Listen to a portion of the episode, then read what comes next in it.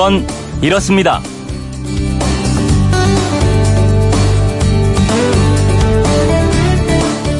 안녕하십니까 오승훈입니다. 저에게는 아직 많은 꿈이 있습니다. 교사로 다시 돌아가고 싶습니다. 평창 동계올림픽 때 우리나라에 왔었죠.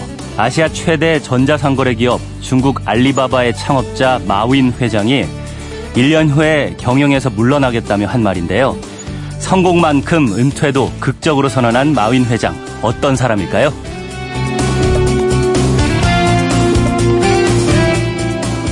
55세 경영에서 손을 뗐다는 마윈 회장은 누구인가? 그건 이렇습니다. 마윈 회장은 젊었을 때 못생기고 왜소한 소위 흑수저의 루저였습니다. 항저우의 가난한 집에서 태어나서 고등학교까지 삼류 학교를 다녔는데요. 그것도 중학교, 고등학교 입시에서는 각각 한 차례씩 낙방했고요. 대학도 삼수를 해서 항저우 사범대에 미달로 겨우 진학을 했는데 졸업하고도 취직이 안 돼서 갖은 고생을 했습니다. 그러다 1995년 중국 돈 2만 위안, 우리 돈 330만 원을 창업 자금으로 홈페이지 제작업체를 차렸고요. 1999년에 동료 17명과 함께 자기 아파트에서 알리바바를 세웠는데요. 훗날 미국 증시에 상장된 이 회사의 시가총액이 현재 약 470조 원, 우리나라 삼성전자 시가총액의 1.6배가 넘는 규모로 성장시켰습니다. 작은 거인으로 불리는 마윈 회장은 늘 이렇게 강조합니다. 기회는 누구에게나 열려 있고 특히 사람들이 불평하는 곳에 있다. 그 불평을 기회로 여기고 적극 해결하려고 노력하면 성공할 수 있다. 아, 그리고 어제 발표에서 눈에 띄는 게 있더라고요. 마윈의 뒤를 잇는 후계자의 성이 마 씨가 아닙니다. 장융, 장 씨입니다.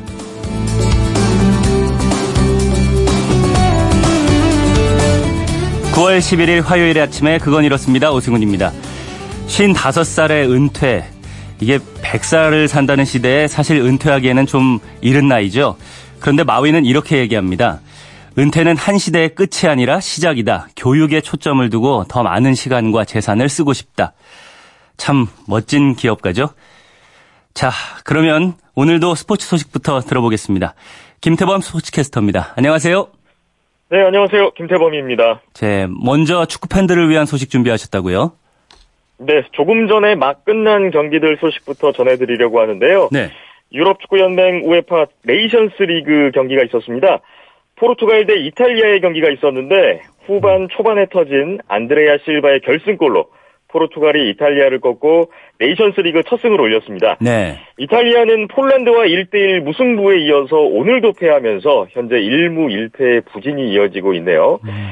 그리고 터키와 스웨덴의 대결도 조금 전에 막 끝났는데요. 네. 0대 2로 끌려가던 터키가 3대 2로 극적인 역전승을 거뒀어요. 음. 특히 터키는 후반 42분 이후에 연속 두 골을 넣으면서 오. 역전승을 만들어내는 기염을 토했는데요. 어, 네이션스 리그도 점점 열기를 더해가고 있는 것 같습니다. 네. 자, 그리고 국내에서는 우리나라 남자 축구 대표팀이 오늘 또 한 번의 평가전에 나서게 됩니다. 네. 오늘 저녁 8시에 수원 월드컵 경기장에서 칠레와의 친선 경기를 갖는데요.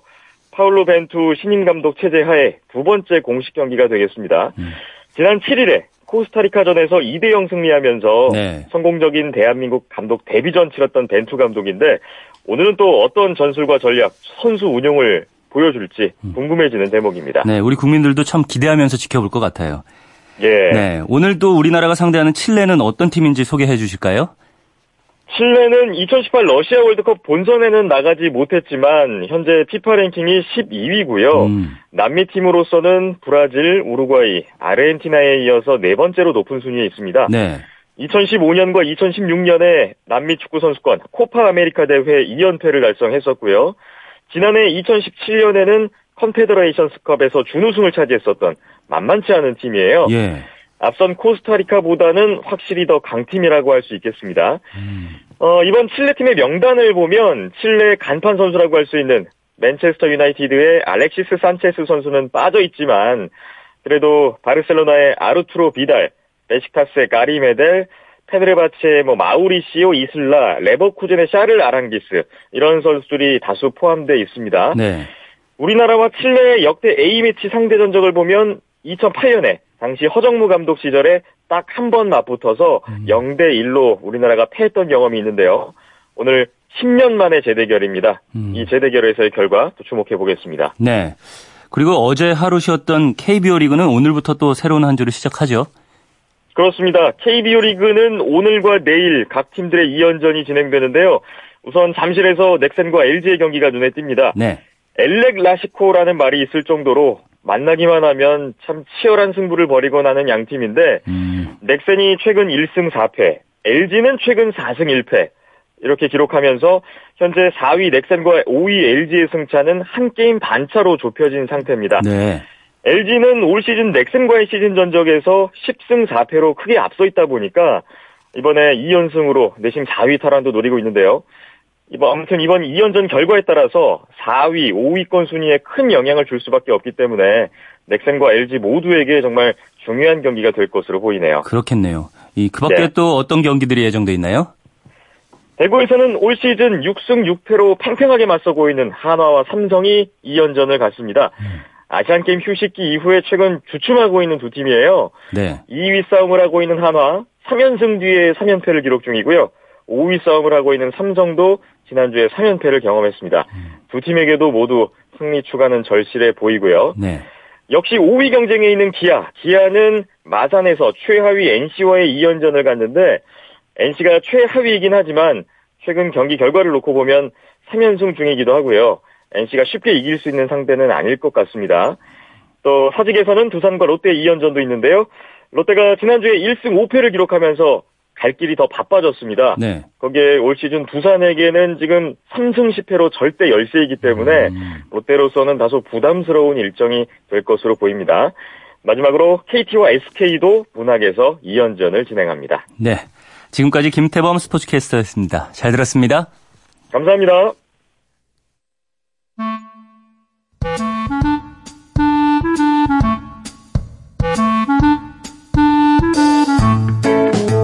오늘을 꽉 채워줄 생활 정보를 알려드립니다. 오늘을 채우는 여자 배아량 리포터 나와 있습니다. 안녕하세요. 네, 안녕하세요. 네, 오늘은 어떤 생활 정보 알려주시나요? 오승훈 아나운서는 스마트폰 쓰면서 음성 인식 기능 사용하시나요? 이게 사용을 했더니 자꾸 막 켜져가지고 그쵸? 저는 꺼두고 있어요.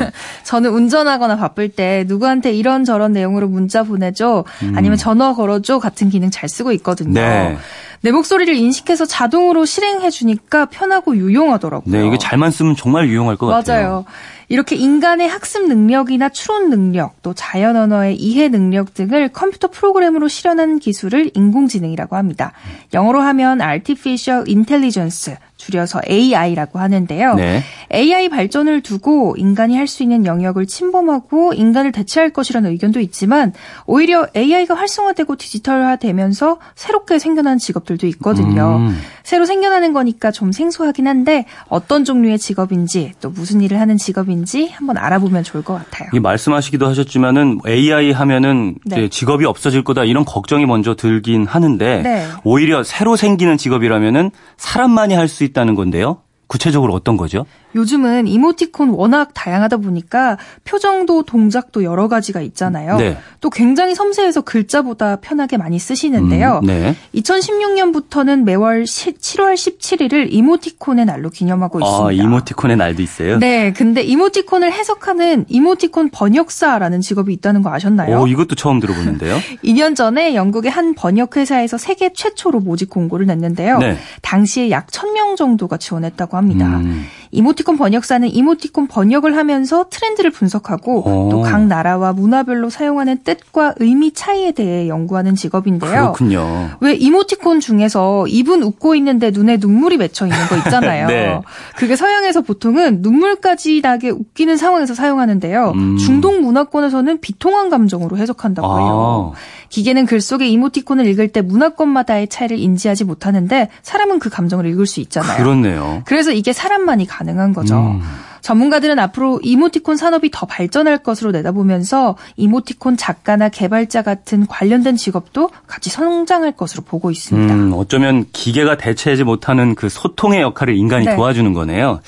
어, 그리고 또 요즘은 빅데이터라고 불릴 만큼 이 데이터 양이 방대하잖아요. 맞아요. 어, 이것과 관련된 직업도 있을 것 같은데요. 말씀하신 것처럼 하루에도 엄청나게 많은 정보가 만들어지고 지워지기를 반복하죠. 네. 넘쳐나는 정보 속에서 내가 원하는 것, 나한테 필요한 것만 쏙쏙 골라주고 배열해주는 사람이 있는데요.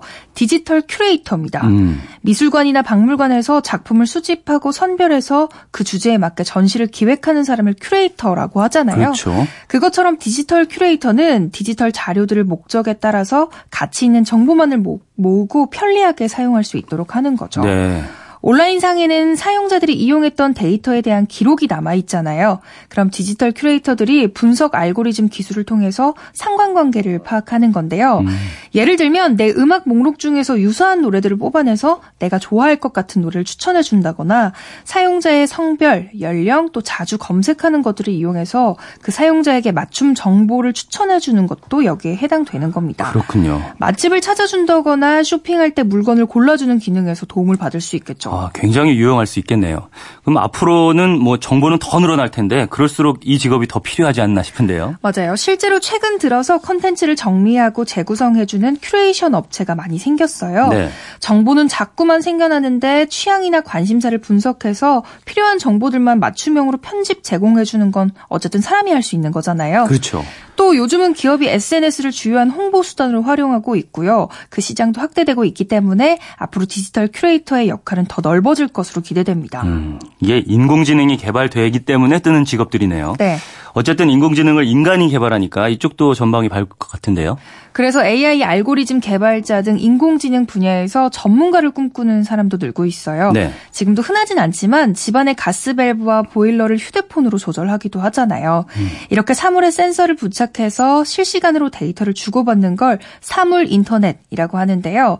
컴퓨터 언어 프로그램을 통해서 프로그래밍하는 관련 직업에 대한 관심도 높아지고 있어서 4년제 대학에서 사물 인터넷 학과가 생 기기도 했고요. 네. 또 소프트웨어 전문가를 일찍부터 양성하기 위해서 초중고등학교에서는 소프트웨어 교육을 강화하고 있습니다.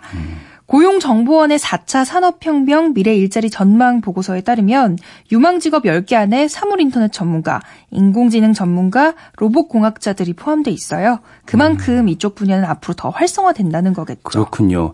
AI랑 디지털이 발전하면서 새로 생겨난 직업들 알아봤는데, 어, 물론 기계가 개발되기 때문에 인간을 대체할 분야도 있겠지만 사람의 감성이나 아니면 섬세함까지는 아직 시간이 걸릴 것 같다. 또 어쩌면은 사람이 더 필요한 것이 많아질 수도 있겠다라는 맞아요. 생각이 드네요. 오늘을 알차게 채울 꽉 찬 정보였습니다. 지금까지 오늘을 채우는 여자 배아량 리포터였습니다. 감사합니다. 네, 감사합니다. 왜라는 말을 다른 나라 사람들은 어떻게 소리낼까요? 세상의 모든 왜라는 궁금증에 대한 대답을 들려드립니다. 궁금증에 대한 가장 친절한 설명서. 그건 이렇습니다.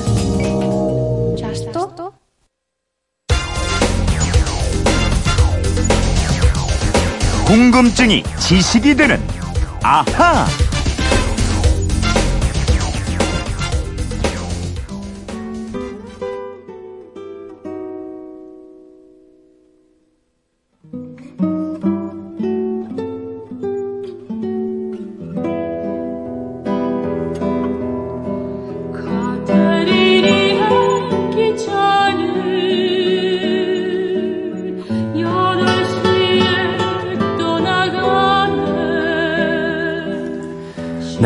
좋네요. 어, 기차는 8시에 떠나네. 소프라노 조수미의 노래를 듣고 계신데요. 휴대폰 뒷번호 7913 쓰시는 청취자가 이런 문자를 주셨어요. 남북 관계가 개선되면서 끊어진 남북 철도를 연결하는 준비 작업을 한다는 뉴스를 들었는데요. 경의선처럼 남북한이 다시 이을 수 있는 철도로는 뭐가 있나요? 그리고 북한의 철도 사정도 궁금합니다. 이런 내용인데요. 오늘도 궁금증 해결사 MBC 이영은 아나운서와 풀어보겠습니다. 안녕하세요. 안녕하세요. 이영은 씨는 기차 여행 좋아해요?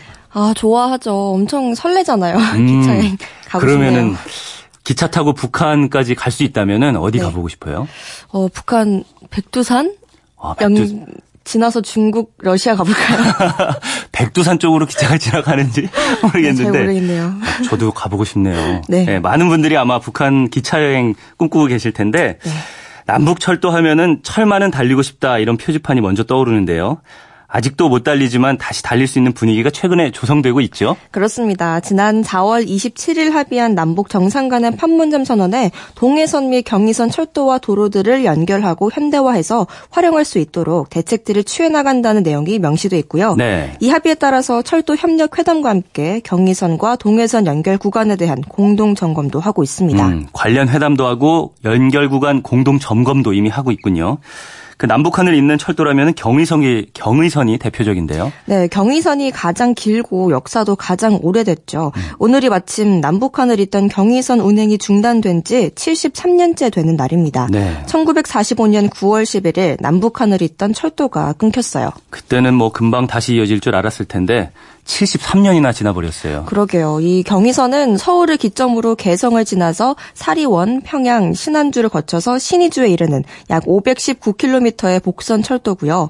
경부선과 연계돼서 한반도를 동남에서 서북 방향으로 우리나라 관서 지방을 관통하던 철도로 1906년에 완성됐습니다. 서울에서 부산까지 철도 길이가 약 450km로 알고 있는데 신의주까지가 더 길이가 기네요. 네, 약 70km가 더 긴데요. 경의선은 일본의 한반도 침탈 역사와 맥을 같이 합니다. 네. 조선의 철도 부설은 경의선 건설 이전부터 각 열강들이 각축을 벌였는데요. 조선 정부는 1896년 고종이 악원 파천을 한 이후에 프랑스 민간 회사에 철도 부설권을 주었어요. 하지만 이 회사가 자본 부족으로 철도를 착공하지 못했습니다. 그러자 일본이 러시, 러일 전쟁 발발 직후 불법으로 경의선 부설을 강행했습니다. 어, 일본이 허락을 받지 않고 철도를 놨다고요? 네, 일본은 조선의 철도를 먼저 놓는 자가 주인이 될 거라는 생각을 일찍부터 했습니다. 그래서 이미 1890년대부터 조선의 조류, 새를 연구한다면서 전국을 돌아다니며 철도 답사를 마쳤고요. 경인선과 경부선을 먼저 놓은 다음에 의주까지 이어지는 경의선도 곧바로 놓았습니다.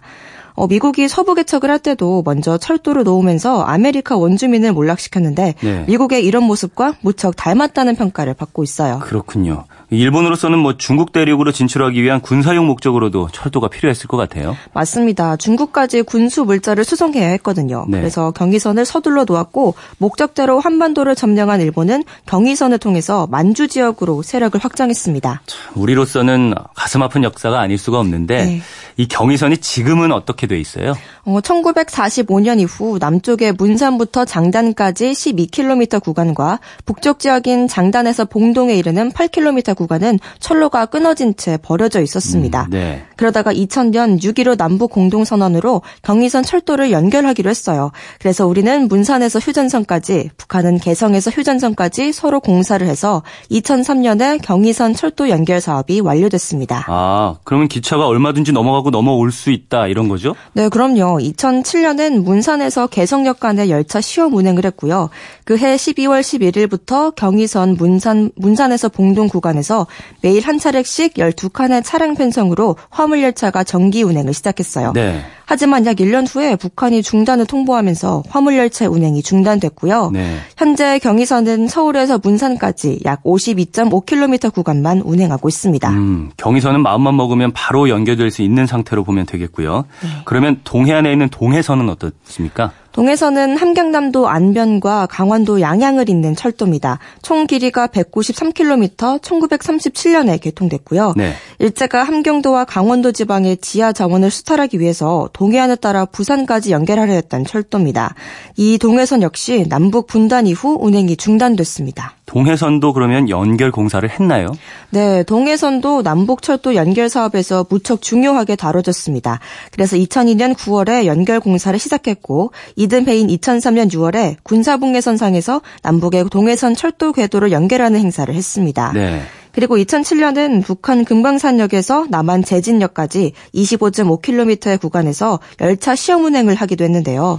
하지만 이후 남북 관계가 경색되면서 철도 연결도 다시 끊어졌습니다. 그렇군요. 그럼 동해선도 다시 이으면 금방 연결될 것 같네요. 네, 지금 강원도 강릉에서 제진까지 구간도 단절돼 있는데요. 만약 이 철도가 생기고 그 위쪽으로 북한까지 동해선이 연결되면 부산에서 북한의 나진, 하산을 거쳐 어, 러시아의 블라디보스토크까지 갈수 음, 있거든요. 네. 이러면 시베리아 횡단열 횡단철도와 이어져서 러시아와 유럽까지 달릴 수 있습니다. 그렇게만 되면은 뭐 비행기나 배를 타지 않고도 유럽까지 갈 수 있는데 말이죠. 네.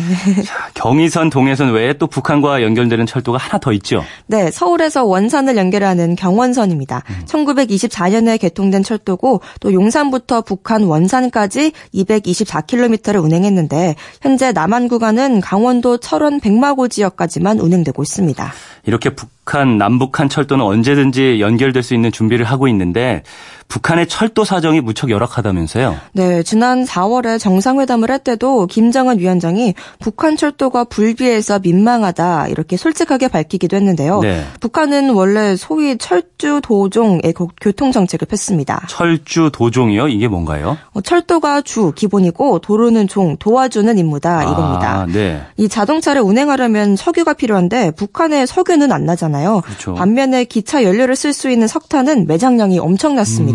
그래서 석유 수요를 억제하려는 목적도 있었고 또 또 하나 정치적인 목적도 있었습니다. 그러니까 철도 위주로 교통 정책을 편 게 정치적인 목적도 있었다고요? 네, 도로는 누구나 쉽게 이동할 수 있지만 철도는 이동을 쉽게 통제할 수 있잖아요. 고정된 철로만 달리고 또 정해진 역에서만 서고 이렇게 북한 주민의 이동을 통제하는 차원에서 철도 위주의 교통 체제를 폈다는 겁니다. 그래서 북한은 현재 철도가 화물의 90%를 담당하고 또 여객의 60%를 분담하는 철도 중심 국가 가 된 겁니다. 게다가 일제가 철도도 이미 많이 깔아놨잖아요. 네, 일제가 많이 깔아놓았고 이후로도 또 계속 깔아서요. 총 길이는 지난 2013년 기준으로 북한이 우리보다 1.5배 정도 더 깁니다. 네. 약 5,300km로 남한보다 약 1,700km가 더 긴데요. 음. 하지만 철도 시설이 너무 낙후돼 있고 전력난도 심해서 철도 속도가 무척 느리고 정상적인 운행이 어렵다고 합니다. 음, 속도가 얼마나 느린데요? 북한 열차 시각표상으로 가장 빠른 기차가 평양에서 신의주로 오가는 국제 열차인데요. 이 시속 45km밖에 안 되고요. 네. 북한 주민이 주로 이동하는 열차는 시속 20km 이하라고 합니다. 시속 20km 이하요? 네. 우리 KTX는 시속 300km인데 차이가 많이 나네요. 그 만약 KTX 선로가 북한까지 연결된다면은 저는 평양 옥류관에서 점심 냉면도 먹고 올 수 있고 아. 네, 그럴 텐데 말이죠. 같아요. 빨리 그런 날이 왔으면 좋겠습니다. 7913님 궁금증이 좀 풀리셨나요? 준비한 선물 보내드리겠고요. 이영은 아나운서 평소 궁금한 게 있는 분들 어떻게 하면 되나요? 네, 그건 이렇습니다. 인터넷 게시판이나 MBC 미니 아니면 휴대폰 문자 샵 8001번으로 보내주시면 됩니다. 문자 보내실 땐 미닌 공짜지만 휴대폰엔 짧은 건 50원, 긴 건 100원의 이용료가 있습니다. 네, 지금까지 궁금증이 지식이 되는 아하 이영은 아나운서였습니다. 감사합니다. 감사합니다.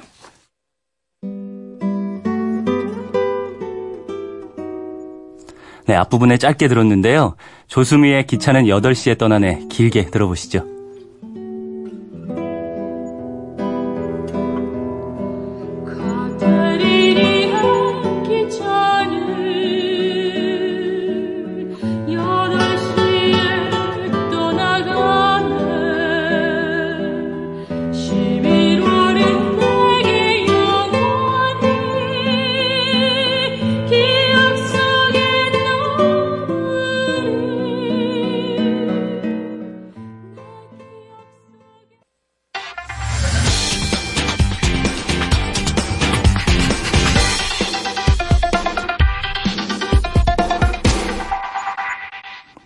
3년 만에 국내 메르스 확진 환자가 발생하면서 감염병 위기 경보가 관심에서 주의 단계로 격상됐습니다. 이미 3년 전에 메르스로 인한 사망자가 나온 적이 있어서 불안감을 느끼시는 분들도 많을 텐데요. 궁금한 키워드를 알아보는 키워드 인터뷰 코너. 오늘 메르스를 키워드로 메르스에 대해서 정확히 더 알아보겠습니다.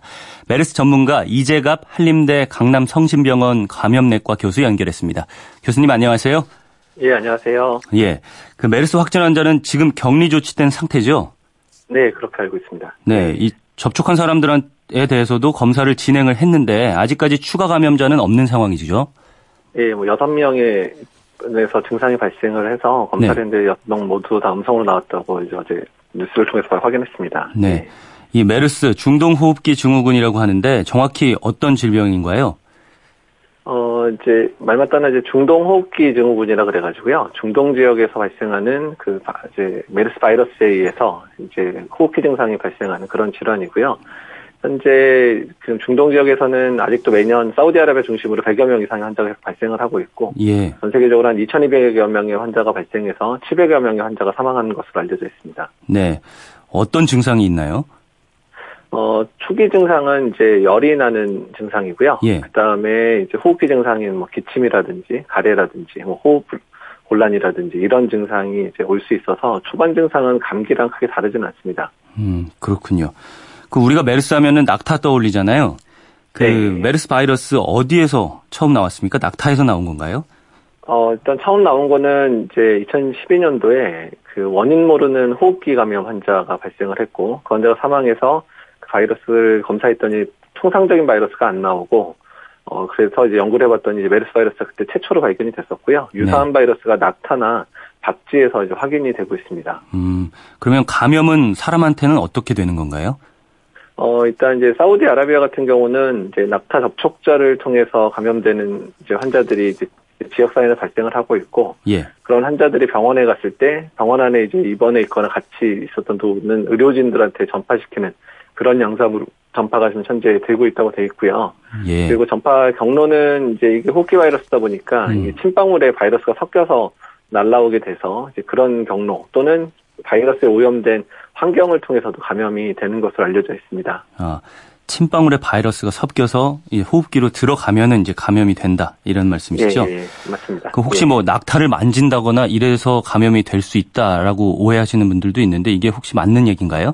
예, 맞는 얘기입니다. 어. 낙타가 감염된 메르스 바이러스에 감염된 낙타의 이제 그 호흡기 분비물 네. 같은 거나 이제 낙타 몸에 혹시라도 호흡기 바이러스가 이제 묻게 되면 그런 표면들을 만지거나 이럴 경우에도 감염의 가능성들이 있기 때문에요. 아, 예. 그래서 예, 중동 지역 여행할 때 낙타를 조심하라고 얘기하는 이유가 이제 그런 이유 때문입니다. 아, 그럼 오해가 아니었던 거네요.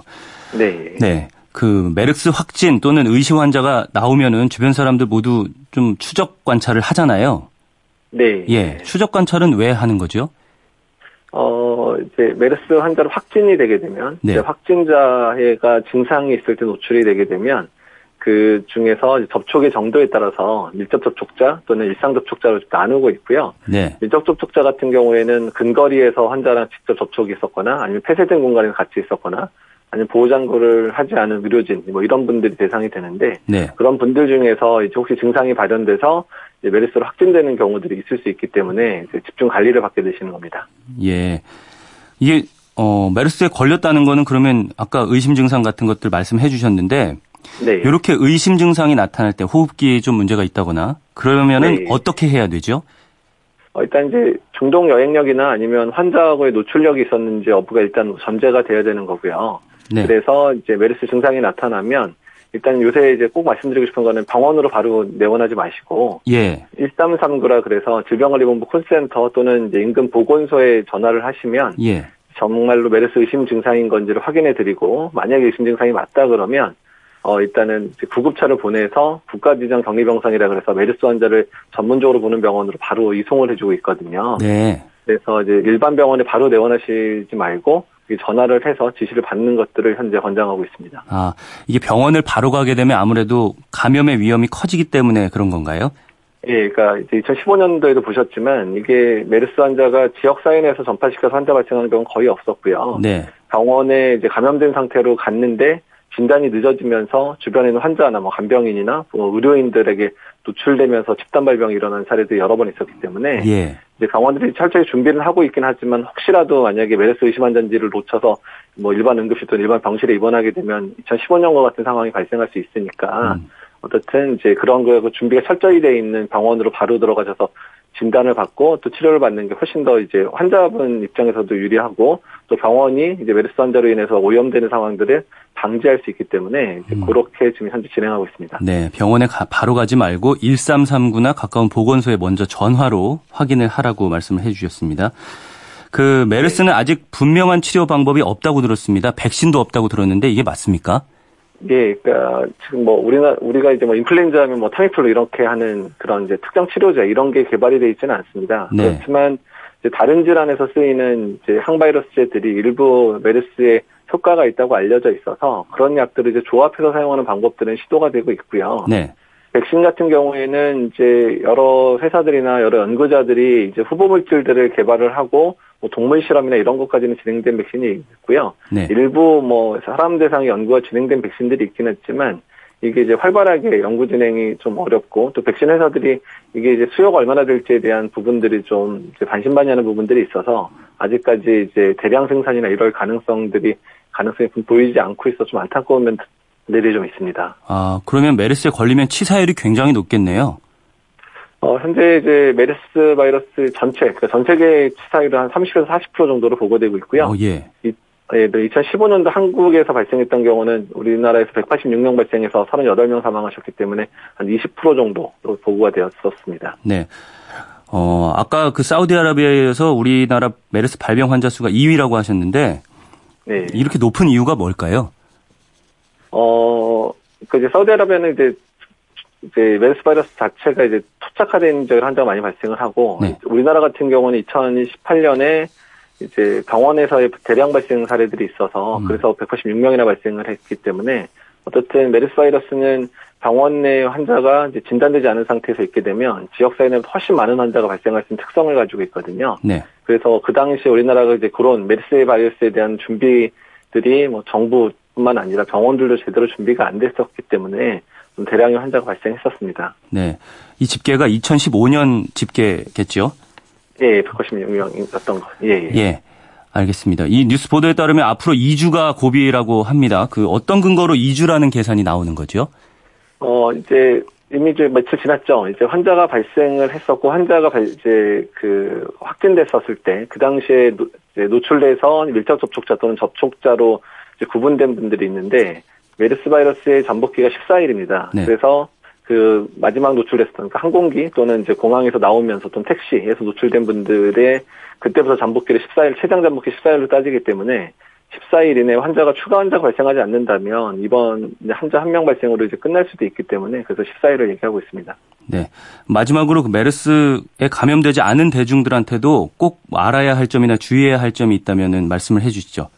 어, 일단 첫 번째는 중동 지역에서 계속 환자가 계속 발생하고 있기 때문에 중동 지역에 여행하는 분들은 이제 그런 주의사항들을 잘 알고 계셔야 되고 특히 낙타 접촉이라든지 아니면 병원을 방문하게 되는 경우에 고위험 군으로 분리가 되기 때문에 어쨌든 중동 지역에서 낙타 접촉을 최대한 삼가고 병원 방문도 이제 불가피하지 않는 상황에서는 가지 않는 게 좋을 것 같고요. 네. 특히 중동 여행 이후에 이제 그런 호흡기 증상 또 발열이 있는 경우는 검역소 통해서 바로 신고를 해주시면 거기서 바로 국가지정 격리병원으로 도 이송을 해주고 있거든요. 그래서 검역 단계에서 환자분들이 자발적인 신고들이 상당히 또 중요할 수 있습니다. 예, 알겠습니다. 그 중동 지역 방문하신 분들은 발열이나 기침, 숨가쁨 이런 증세 있으면 의료기관 방문하지 마시고 1339 보건소에 먼저 전화를 하셔야겠습니다. 이재갑 한림대 강남 성심병원 감염내과 교수와 이야기 나눠봤습니다. 감사합니다. 네, 감사합니다. 어쩌면 뭐 질병 같은 것들, 전염병 같은 것들은 막연한 불안감이 드는 게 사실입니다. 근데 이게 불안감만 갖기보다는 개인 위생 철저히 하는 게 중요할 것 같습니다. 요즘같이 또 일교차가 큰 시기에는 건강관리 있어서 기본보다 중요한 것이 없죠. 어, 개인 위생, 그리고 충분한 수면, 수분 섭취, 규칙적인 식사, 이런 것들 조금만 더 신경을 쓴다면 이번 환절기도 건강하게 잘 넘길 수 있지 않을까 싶습니다. 네, 오늘 순서는 여기까지고요. 저는 내일 다시 찾아오겠습니다. 화요일 아침입니다. 여러분 모두 힘내십시오.